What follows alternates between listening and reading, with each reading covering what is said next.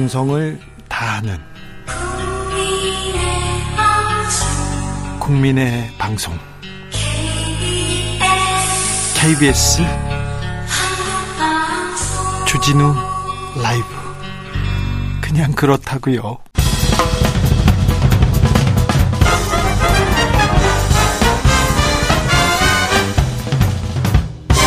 훅 인터뷰. 모두를 위한, 모두를 향한, 모두의 궁금증 훅 인터뷰.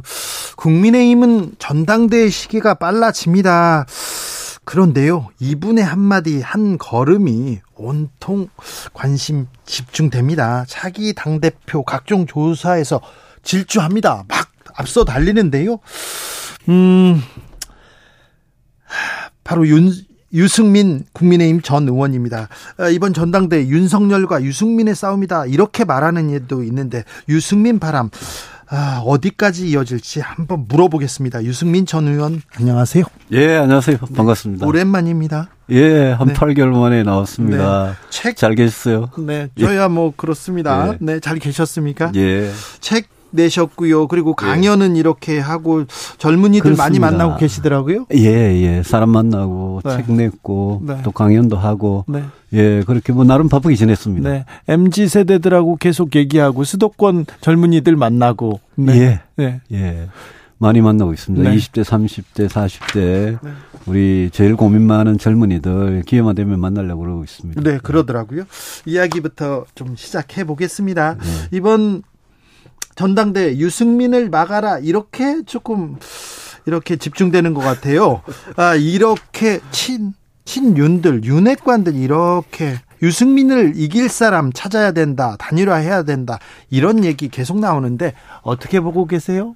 아, 이게 뭐 유승민은 절대 안 된다. 유승민을 막아라, 이게 뭐 제가 알파치노라는 배우 좋아합니다만 이게 무슨 누아르 영화 제목도 아니고 네. 저는. 그 유승민은 안 된다라는 게 진짜 윤심인지 윤석열 대통령의 마음인지 저도 진짜 궁금합니다. 어, 왜냐하면 제가 벌써 일 년 전이죠. 경선 때 치열하게 그때 경쟁했죠. 네. 경선이 뭐 원래 그렇게 치열하게 하는 거 아닙니까? 그렇죠. 제가 그 이후에 경선 때 좀 기분이 나빴는지 몰라도 경선이 끝나고 나서는 깨끗하게 승복하고 또 지난 대선 전에 도와달라고 전화를 직접 하셔가지고 뭐 당연히 돕겠다고 도왔고, 그런데 대선 직후에 경기도지사 경선을 하는데 네. 그때 당시에 이제 당선인 지금 대통령이죠. 대통령 측에서 야 정말 별별 수단과 방법을 다 동원해가지고 네. 저를 떨어뜨리더라고요. 그래서 제가 야 뭐 이렇게까지 하냐 심하게. 그러게요. 그런데 이제는 총선을 이렇게 이끌어야 당대표를 뽑는 전당대회 아닙니까? 네.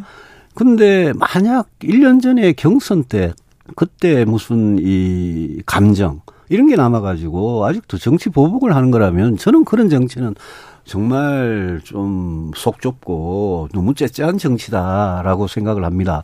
저보고요, 제가 윤 대통령을 몇 번 비판을 했죠. 네. 아프게 비판을 했죠. 근데 그, 제가 비판을 하니까 저보고 이제 반윤이다, 비윤이다, 이러는데, 그거 자체도 정말 웃긴 이야기입니다. 제가 이십삼 년 정치를 하면서, 아, 정말 매일, 아, 내가 왜 정치하는지, 이 화두를 붙잡고 정치하는데, 제가 무슨 뭐 반윤하려고 정치하는 거 아니거든요. 네.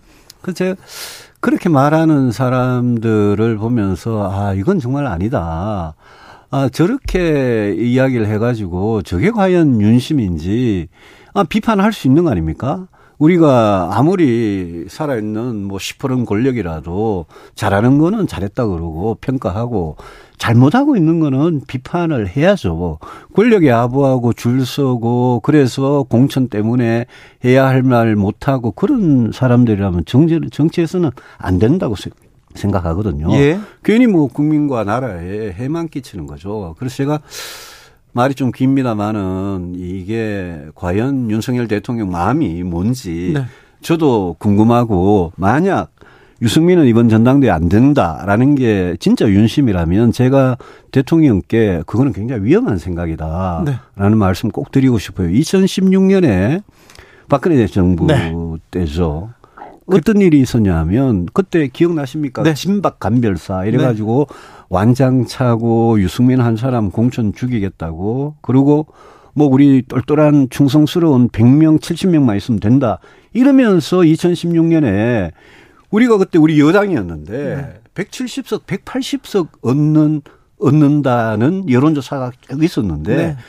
저를 둘러싼 공천 파동 때문에 그때 백이십 석을 겨우 얻어가지고 그렇죠. 참패했죠. 그때 우리가 국민의힘이 전신인 새누리당이 기호 일 번을 민주당한테 내주고 지금 칠 년째 우리가 기호 이 번을 하고 국회를 빼앗겨가지고 진짜 하고 싶은 법안 예산 개혁을 못하고 있지 않습니까? 네.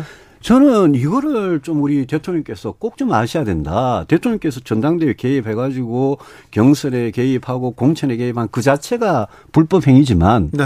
정치적으로는 그렇게 해가지고 총선을 이긴 적이 없었고 네. 그렇게 해가지고 대통령이든 정권이든 성공한 적이 없었고 오히려 그건 나락으로 빠져드는 일입니다. 그래서 제가 굉장히 좀 그 점에 대해서 문제의식을 갖고 있다는 말씀드립니다. 그러게요. 그런데 만찬 이후에 네. 당내 친윤계에서 계속해서 유승민만 안 된다는 얘기만 나와요.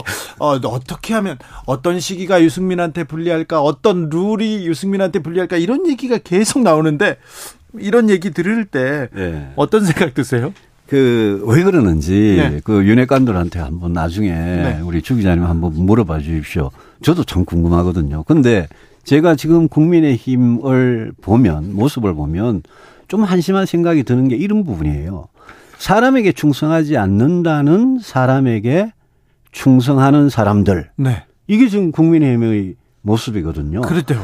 사람에게 충성하지 않는다라는 게 구 년 전인가요? 네. 국정감사에서 당시 윤석열 검사가 했던 말이고 예? 그 이후에 이제 우리 윤 대통령께 따라다니는 말 아닙니까? 네. 아니. 윤 대통령은 사람에게 충성하지 않는다고 그러는데 왜 국민의힘에서 정치하는 사람들은 지금 바로 그분, 그 사람에게 충성을 하지 못해서 이 난리인지 예. 이게 지금 우리가 대한민국이 무슨 왕이 있는 왕정이 아니잖아요. 네. 아니 왕이 없는 그런 세상인데 없는 왕을 일부러 만들어가지고 받들려고 그러고 왜 그러겠습니까? 권력의 아부에서 공천받고 떡건물이라도 나눠가려고 그러는 거 아니겠습니까? 이 민주공화국에서 왕정도 아닌 민주공화국에서 뭐 충신이다 뭐 윤핵관이다 이런 말이 나오는 것 자체가 굉장히 저는 유치한 이야기라고 생각하고 네. 저는 국민의힘에서 정치하시는 분들이 아 진짜 우리 왜 정치하는지 진짜 헌법이나 제대로 좀 읽어보고 하셨으면 좋겠다. 네. 그런 생각이 듭니다. 지금은 대통령을 도와줄 때인데 예. 유승민처럼 쓴소리하고 그런 거는 진짜 대통령을 위하는 게 아니다. 국민의힘을 위하는 거 아니다. 그러니까 반윤이다. 이게 배신이다. 이렇게 얘기하는 거 아닙니까? 아니 그런 그 자체가 사람에게 충성하는 거잖아요. 네. 그럼 사람에게 충성을 하면 그 사람이 아무리 잘못해도 비판하면 안 되는 겁니까? 아, 그렇게 하면 나, 당이 망하고 나라가 망하는 거 아니겠습니까? 예, 예. 아, 그래서 저는 늘 대통령께서 지금 취임 칠 개월이 지났는데 아, 정말 이, 이 정말 황금 같은 시기에 꼭 대한민국 대통령이 해야 될 그런 개혁들, 그런 정책들 그런 거 하라고 그러고 저는 그런 거 잘하면 저는 칭찬합니다. 예. 잘못하니까 비판하는 거죠. 얼마 전에 연금개혁에 네. 대해서 크게 칭찬하시더라고요. 빨리. 아, 크게 칭찬했습니다. 네. 연금개혁, 건강보험개혁 이런 거는 진짜 한시를 미룰 수가 없는 개혁이거든요. 네. 저는 그런 개혁에 착수한 거 정말 잘했다고 생각합니다. 네. 유승민은 절대 안 된다는 게 윤심은 맞는 것 같아요. 네. 자, 그런데 예. 아, 절대 이게 보복 정치라고요? 아까? 아니. 그런 게 뭐 뭐 경선 때 무슨 감정이나 이런 것 때문에 네. 그러면 보복이죠. 아 그렇죠. 예. 아, 저는 그 이기 이기신 분 아닙니까? 승자 네. 아닙니까? 네. 승자는 경선 끝나고 나면 정치에서 다 털고 지나가는 거죠. 아 그렇죠. 예. 네. 툭툭 두드리고 아, 이거 이거 어깨를 툭툭 두드려야 되는 사람은 이런 사람들인데 자 음, 이것도 물어볼게요. 예. 룰을 바꿀 것 같습니다. 경선 룰. 그렇죠. 예. 네. 정진석 비대위원장이 삼월에 전당대회 한다. 전대룰 바꿔야 된다. 오늘 주장하기도 했습니다. 예. 네. 오늘 뭐 얼핏 그런 이야기 나오는데요. 네. 뭐 계속 나오던 이야기 아닙니까? 네. 지금 현행 이제 당원 칠, 민심 삼, 네. 칠 대 삼이라는 거를 뭐 구 대 일로 하든 십 대 영으로 하든 아마 자기들 마음대로 할 겁니다. 네.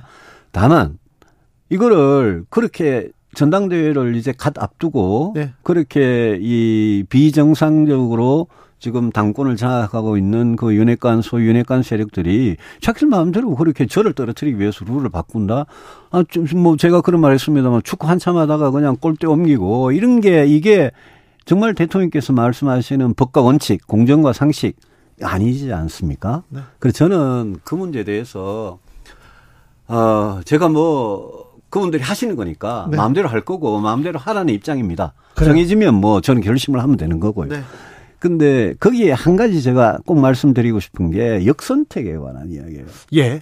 역선택이라는 게 유승민을 찍으면 역선택이라고 그러는데 이거는 정말 국민들께서 한번 한번 냉정하게 상식적으로 생각을 해보시면 좋겠습니다. 방금 최민희 전 의원이 예. 민주당에 있는 최민희 전 의원이 아, 민주당이 가장 두려워하는 사람은 유승민이다. 이런 얘기 됐어요. 아니, 그래서, 그, 안 그래도 최 의원님 그런 말씀 하신 것 같은데, 그래서 이런 겁니다. 다음 총선에서 제가 국민의힘 당대표가 되면 민주당이 총선에 이기는데 제일 유리할 거다. 민주당이 제일 좋아할 거다. 이러면 지금 저에 대한 지지가 역선택 맞습니다. 네. 동의합니다. 그렇죠. 그런데 다음 총선에서 국민의힘에서 진짜 변화와 혁신을 하고 중도층의 지지를 받는 유승민이 당대표가 되는 거 민주당이 제일 싫다. 민주당이 제일 어려워진다. 이러면 저에 대한 지지를 역선택이라고 말하는 거는 그 말 자체가 맞지가 않습니다. 그래서 제가 역선택은 이런 거죠. 국민의힘 민주당에서 지금 국민의힘 당대표를 어떤 사람이 나오면 제일 좋겠느냐. 네. 가장 극우적인 사람. 가장 뭐, 뭐 정말 이 속칭. 가장 꼴보수 당대표가 나오면 제일 좋은 거 아니겠습니까? 막말 많이 하고, 예. 얘기하고. 그런 사람, 그런 사람이 민주당이 제일 원하는 국민의힘, 기다리는 국민의힘 당대표 아닙니까? 술만 먹는 사람. 그런데 어떻게 역선택이란 말을 그렇게 하는지 이해가 안 되는 거죠. 알겠습니다. 자, 역선택 나오고 룰 얘기 나옵니다. 아무튼 룰이 어떻게 바뀌든 구 대 일이든 십 대 일이든 바뀌어도 뭐 유승민은 자신이 있습니까? 구 대 일이든 십 대 빵이든 네. 저는 그 룰 때문에 제가 뭐 출마 결심을 하고 안 하고 하진 않습니다. 네. 저는 제가 이십삼 년째 정치하면서 저는 이 정치를 한다는 게 그냥 단순히 밥벌이 직업으로서의 정치는 절대 아니다. 네. 정치를 하는 사람은 내가 왜 하는지 소명의식이 있어야 되는데 지금 전당대회에 출마할 거냐 말 거냐 이걸 두고도 저는 아, 제가 정말 이 일을 잘할 수 있느냐. 제 내부에서 정말 이 일을 하고 싶어 하느냐, 잘할 수 있냐, 이걸 가지고 고민을 하고 있습니다. 알겠습니다. 당대표 출마 결심을 하신 거죠, 뭐. 선언, 선언은 언제쯤? 때가 되면 해야죠. 네. 때가 되면 하고, 더 고민을 해서 국민들께 저희 분명한 결심 말씀드리겠습니다. 알겠습니다. 예. 결심은 했고, 때가 되면 말씀드린답니다. 이렇게 룰 바꾼다, 뭐, 전대 시기 바꾼다, 아, 윤승민 안 된다 이렇게 얘기가 나오면 나올수록 바깥에서 민심에서는 압도적으로 유승민을 외치고 있습니다. 왜 유승민을 이렇게 지지한다고 보십니까? 그 제 이야기라서 좀 그런데요. 그 지금 현재 정부 여당의 모습에 대한 실망도 있을 거고요. 국민의힘이라는 보수 정당이 집권을 했는데 당의 어떤 변화와 혁신에 대한 국민들 기대 저는 그런 게 분명히 있다고 생각을 합니다. 네. 제가 늘 강조하는 게 우리 보수 정당이 진짜 국민의 마음을 얻으려면 우리나라 정치 지형에서 중수층, 중도층, 수도권, 청년층의 마음을 진짜 우리가 얻을 수 있어야 된다라고 네. 하는데 지금 국민의힘 이 민주당도 뭐 워낙 못합니다만 국민의힘이 굉장히 답답한 상황이니까 일종의 이 답답한 상황을 타개하기 위한 돌파구, 뭐 브레이크스루라 그럴까? 네. 그런 걸로 기대가 있는 거 아닌가 싶고요. 네. 말 나온 김에 야당에 대해서 한 말씀만 드리면 네. 저는 야당이 진짜 잘해야지 여당도 정신 차리고 여당이 잘해야 야당도 정신 차립니다. 그런데 예. 지금 민주당 보면 아니 이재명 대표님 그 최측근 다 구속되고 지금 재판받고 기소되고 이러고 있는데 이재명 대표한테는 진실의 순간이 이미 지나가고 있는데 거기에 대해서 한마디도 안 하고 온 국회와 온 야당을 방탄용으로 이래 삼고 제일 당이 대한민국의 제일 당이 어떻게 이렇게 문제 많은 대표의 무슨 보디가드 비슷하게 이렇게 되는 이 상황은 진짜 민주당한테 국민들이 희망을 볼 수가 없거든요. 그리고 양쪽 다 지금 굉장히 답답한 거예요. 그럼 뭐 어느 쪽이든 저는 변화, 혁신, 미래를 위한 개혁 이런 거를 정말 진지하게 시작하는 쪽이 저는 총선에서 이길 거라고 보는 거죠. 문제는 당심인 것 같습니다. 지난번 경기도지사 출마하셨을 때 압도적으로 민심의 우위를 점하고 있었던 유승민. 아, 경험과 경력 그리고 관록 그리고 지금 시대정신에서 경제 우위를 가지고 있던 유승민이 아, 대통령적 인수위원회에서 마이크를 잡고 있던 김은혜 홍보수석이 급파됐는데 당심에서 밀렸어요. 예, 그렇습니다. 네. 예. 이번에도 예. 이번에도 어, 계속 윤핵관들 저기 계속 역선택 얘기하고 말이 안 되더라도 유승민이 예. 유승민이 되면 당이 깨진다 이런 얘기를 하면서 당심을 계속 이렇게 뭐라고 해야 되나요? 어, 당심을 약간 들끓게 만들고 있는데 이거는 어떻게 하실까요? 이번에도 그럴 수 있겠죠. 네. 당연히. 근데 그때요. 경기도에 우리가 지역구, 국회의원 지역구 수가 오십구 개, 오십구 개가 있는데, 네. 그 오십구 개 중에 제가 정말 당원들을 거의 못 만날 정도로 당시에 이 대통령 측에서 아, 정말 심하게 하더라고요. 당원들도 못 만나겠습니까? 그런데, 그런데 그 결과가 어떻게 됐습니까? 그런 식의 공천을 하고 경선에 개입하고 공천을 그런 식으로 해서 그 후보 결국 우리 그 전국의 호남을 제외하고는 거의 대부분 우리가 이겼는데 그 선거에서 인구가 제일 많은 경기도를 지지 않았습니다. 네. 저는 똑같은 이야기라고 생각합니다. 제가 우리 국민의힘 당원들한테 지금 정말 드리고 싶은 메시지는 아니 당원들께서 한번 생각을 해보십시오. 다음 총선에서 진짜 이기려면 어떻게 해야 되느냐. 지면 우리가 어떻게 되느냐. 지면 국회를 십이 년을 민주당한테 내주고 우리는 계속 십이 년째 기호 이 번을 하고 윤석열 정부가 특히 보수 정당이 진짜 하고 싶은 개혁 그런 거 아무것도 못하지 않습니까? 경기도에서 그런 일이 있었으니까 총선에서는 저는 우리 당원들께서 뭔가 학습을 하시지 않았을까? 저는 바로 그 지점을 당원들께 그냥 있는 그대로 말씀을 드리고 자. 총선 이기고 싶습니까? 그러면 유승민을 선택하십시오. 이 말씀 드리고 싶습니다. 네, 총선 이기고 싶습니까? 유승민 선택하세요. 이렇게 얘기하시는데 네. 자 유승민을 선택해서 국민의힘 대표가 됐어요. 네. 근데 유승민은 이십여 년 동안 거의 같은 목소리를 주창하고 있습니다. 경제와 정치에 대해서. 그렇잖아요. 네, 그렇습니다. 근데 윤석열 정부, 윤석열 대통령실에서의 목소리하고 좀 간극이 좀 있어요. 예. 그렇죠. 예. 민심하고도 간극이 있습니다. 대통령실이. 이거 어떻게 메우실 겁니까? 대통령실하고. 제가 당대표가 되면 총선 승리 당면한 목표고 그리고 당과 그 대통령실의 관계 이게 굉장히 저는 중요하다고 네. 늘 생각했습니다.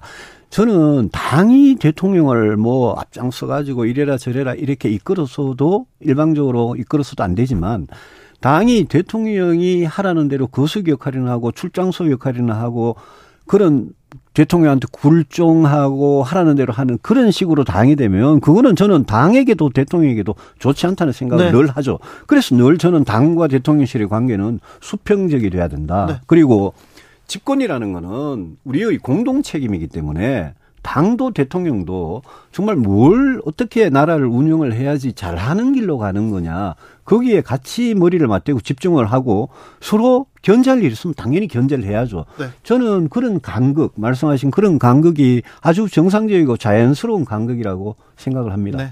지금 국민의힘 당도 대통령을 도와주지 못하고 있는 것 같습니다. 그리고 저는 대... 대통령 진짜 제대로는 못 도와주고 있다고 생각합니다. 네네. 왜냐?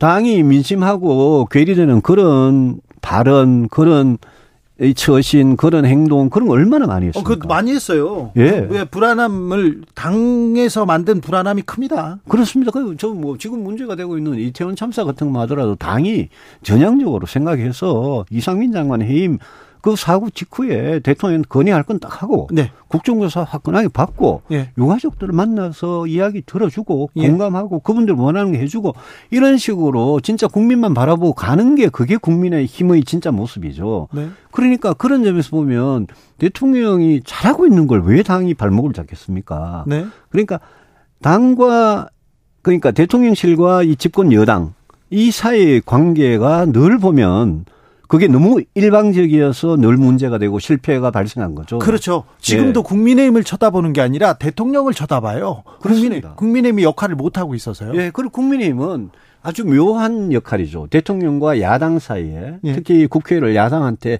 다수당을 빼앗긴 지금과 같은 상태에서는 중간에서 균형을 잡아주고 일이 되도록 하는 게 여당의 역할이지 그냥 일방적으로 대통령 출장소 같이 그렇게 해가지고야 무슨 일이 되겠습니까? 당... 아까 말했듯이 예. 이태원 참사에서도 당이 역할을 해주면 대통령이 부담을 줄이고 다른 일에 매진할 수 있지 않습니까? 그렇습니다. 예. 예. 그런데 이제 대통령께서 좀 이렇게 듣기 싫은 이야기 있겠죠. 네. 그렇지만 당은 그런 걸 끈질기게 설득하고 그래야 야당, 야당하고 국회에서 대화와 협상과 합의가 가능해지는 거거든요. 네. 특히 우리가 소수당 아닙니까? 네. 소수당인데 야당이 반대하면 무슨 수로 법안이고 예산이고 통과시키겠습니까? 그래서 여당의 역할이 굉장히 어렵지만 중요한 거죠. 그걸 대통령이 이야기하는 거, 대통령이 잘못 판단하시는 거 이런 거 똑같이 그냥 따라해라. 그리고 다른 일체의 목소리 내지 마라. 그러면 집권 여당이 역할을 못하는 거죠. 지금 좀 역할을 못하고 있죠. 관계도 좀 설정은. 저는 국민의힘이 지금보다 훨씬 더 잘할 수 있는데 못하고 있다고 생각합니다. 네. 알겠습니다. 또 음, 얼마 전에 주호영 정진석 투톱이요. 이른바 수도권 엠지 대표론을 거론했다가 친윤그룹이 공개 반발했지 않습니까? 이건 어떻게 해석해야 됩니까? 저는 주호영 대표가 어, 참 맞는 말을 했다라는 생각을 합니다. 아니, 이분, 아니 이분. 선거가 송선 보십시오. 호남과 영남이라는 두 당의 텃밭이 있지 않습니까? 네. 텃밭의 승부는 뭐 거의 정해져 있거든요. 네. 그러면 총선에서 누가 다수당이 되느냐는 서울, 인천, 경기 수도권에 달린 겁니다. 아, 수도권은 공략해야죠. 거기 백이십일 석이 지금 있고 네. 앞으로 인구가 점점 늘어나니까 경기도는 네. 더 커질 겁니다. 네. 다음 선거 가면. 그런데 수도권에서 이기, 이겨야 된다? 또 우리 기왕 지지하는 네. 보수층 플러스 중도층의 마음을 잡아야 된다. 네. 또 우리 보수당이 약한 젊은 층의 마음을 잡아야 된다. 그거 주호영 대표 말씀 뭐 백 퍼센트 맞는 말씀 아닙니까? 그렇죠. 그 맞는 말 했는데 왜 윤핵관들이 반발을 하고 그렇게 반발을 하고 비난을 하는 윤핵관들은 도대체 총선을 무슨 수로 이기겠다는 건지 네. 제 궁금한 거죠. 아 저도 그 왜 이걸 가지고 윤핵관들이 화를 네. 내지? 그런데. 네. 수도권하고 엠지세대를 아우를 수 있는 후보가 누구냐 그런데 사람들이 유승민인가 이렇게 생각한 것 같아요 처음에. 그래서 기분 나빴던 것 같아요. 글쎄요. 그건 뭐 제 아닙니까? 아, 그렇습니까? 아, 자 유승민은 나다. 이 수도권 엠지세대 나다. 그러니까 그 이후에 네. 유승민인가 그러니까 끄덕끄덕하다가 그다음에 아니야 한동훈도 있어. 한동훈 법무부 장관이 갑자기 나옵니다. 네.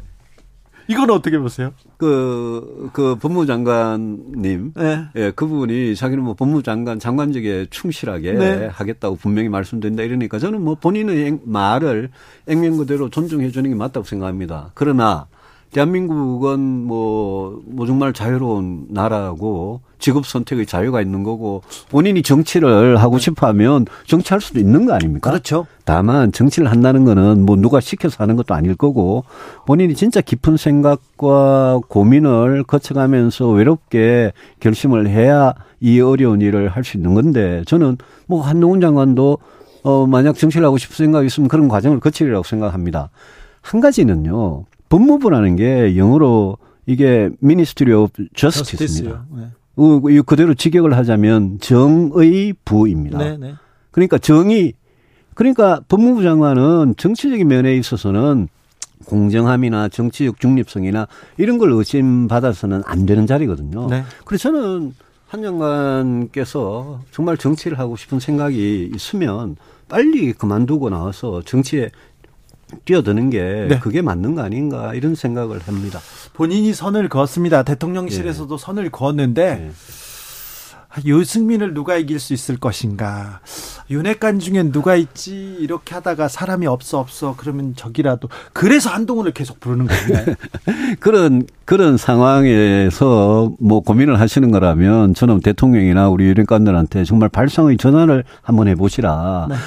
유승민이 국민의힘 당대표가 되면 그러면 그것 자체가 엄청난 변화고 저는 민주당이 제일 싫어하고 제일 두려워하는 카드인데 왜 그걸 굳이 아까 뭐 모두에 말씀드렸습니다마는 유승민 안 된다. 네.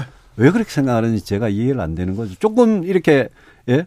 그 발상을 전환하면 네. 다른 생각을 할 수 있는데. 알겠습니다. 어떤 분들은 또 아, 윤핵관에 그래도 권성동이 있지 이렇게 얘기하는 분도 있습니다. 그리고 권성동 의원은 네.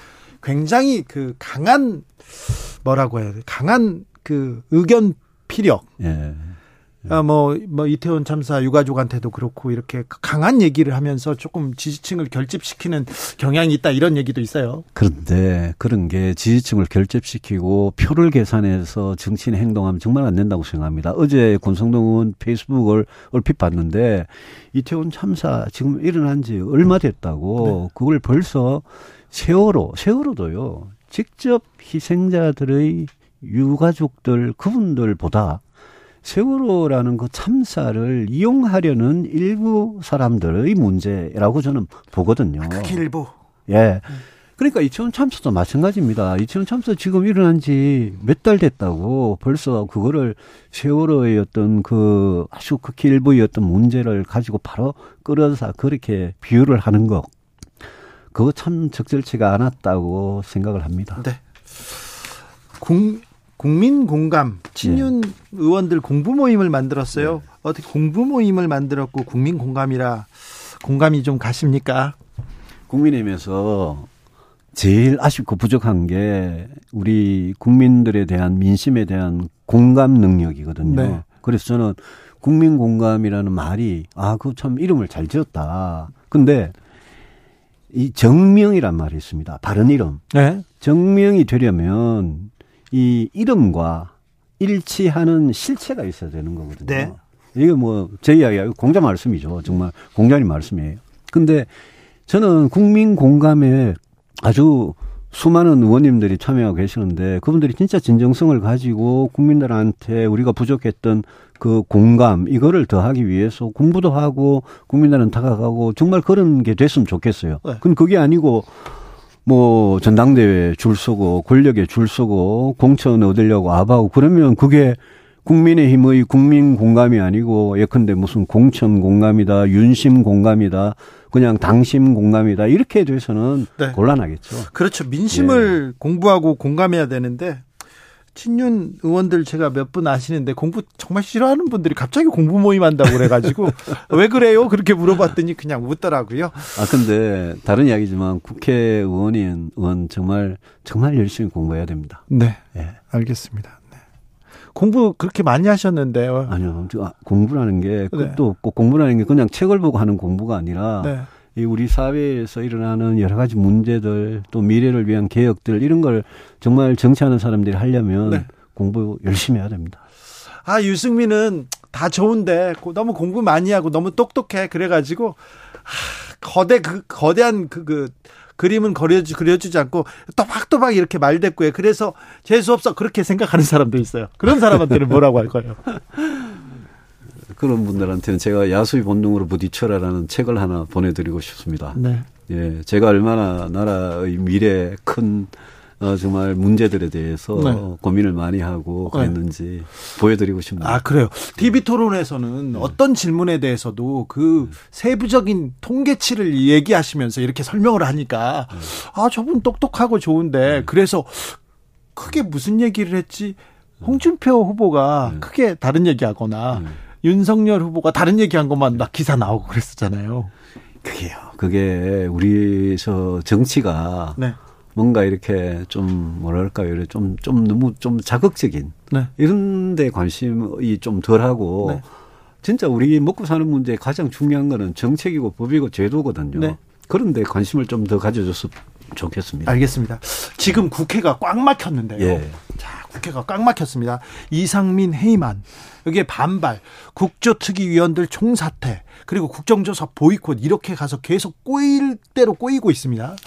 어떻게 풀어야 됩니까? 이상민 장관 해임안은 민주당이 내려면 진작 내든지 했어야 되는데 국정조사를 합의할 때 민주당이 약속을 해놓고 뒤늦게 덜커덕 내니까 이게 약속 위반은 맞거든요. 그런데 뭘 뭐 청와 저 대통령실에서 거부를 사실상 거부를 하겠다고 입장이죠. 예, 하는 것 같은데, 근데 저는 지금 이 문제도 좀 발상의 전환을 하면 이상민 장관 해임안은 오히려 대통령께서 그냥 화끈하게 전격적으로 수용을 해버리고 국정조사 예정대로 하고 그 대신에 야당을 압박해서 예산안 통과 제대로 시키고 그리고 이재명 대표 지금 사법 처리 같은 거 있으면 수사받을 일 있으면 그것도 전공법대로 하고 뭔가 이렇게 정리를 해나가고 난 다음에 대통령께서 지난 칠 개월을 굉장히 좀 비전 전략이 뭔지 국민들께서 잘 모르게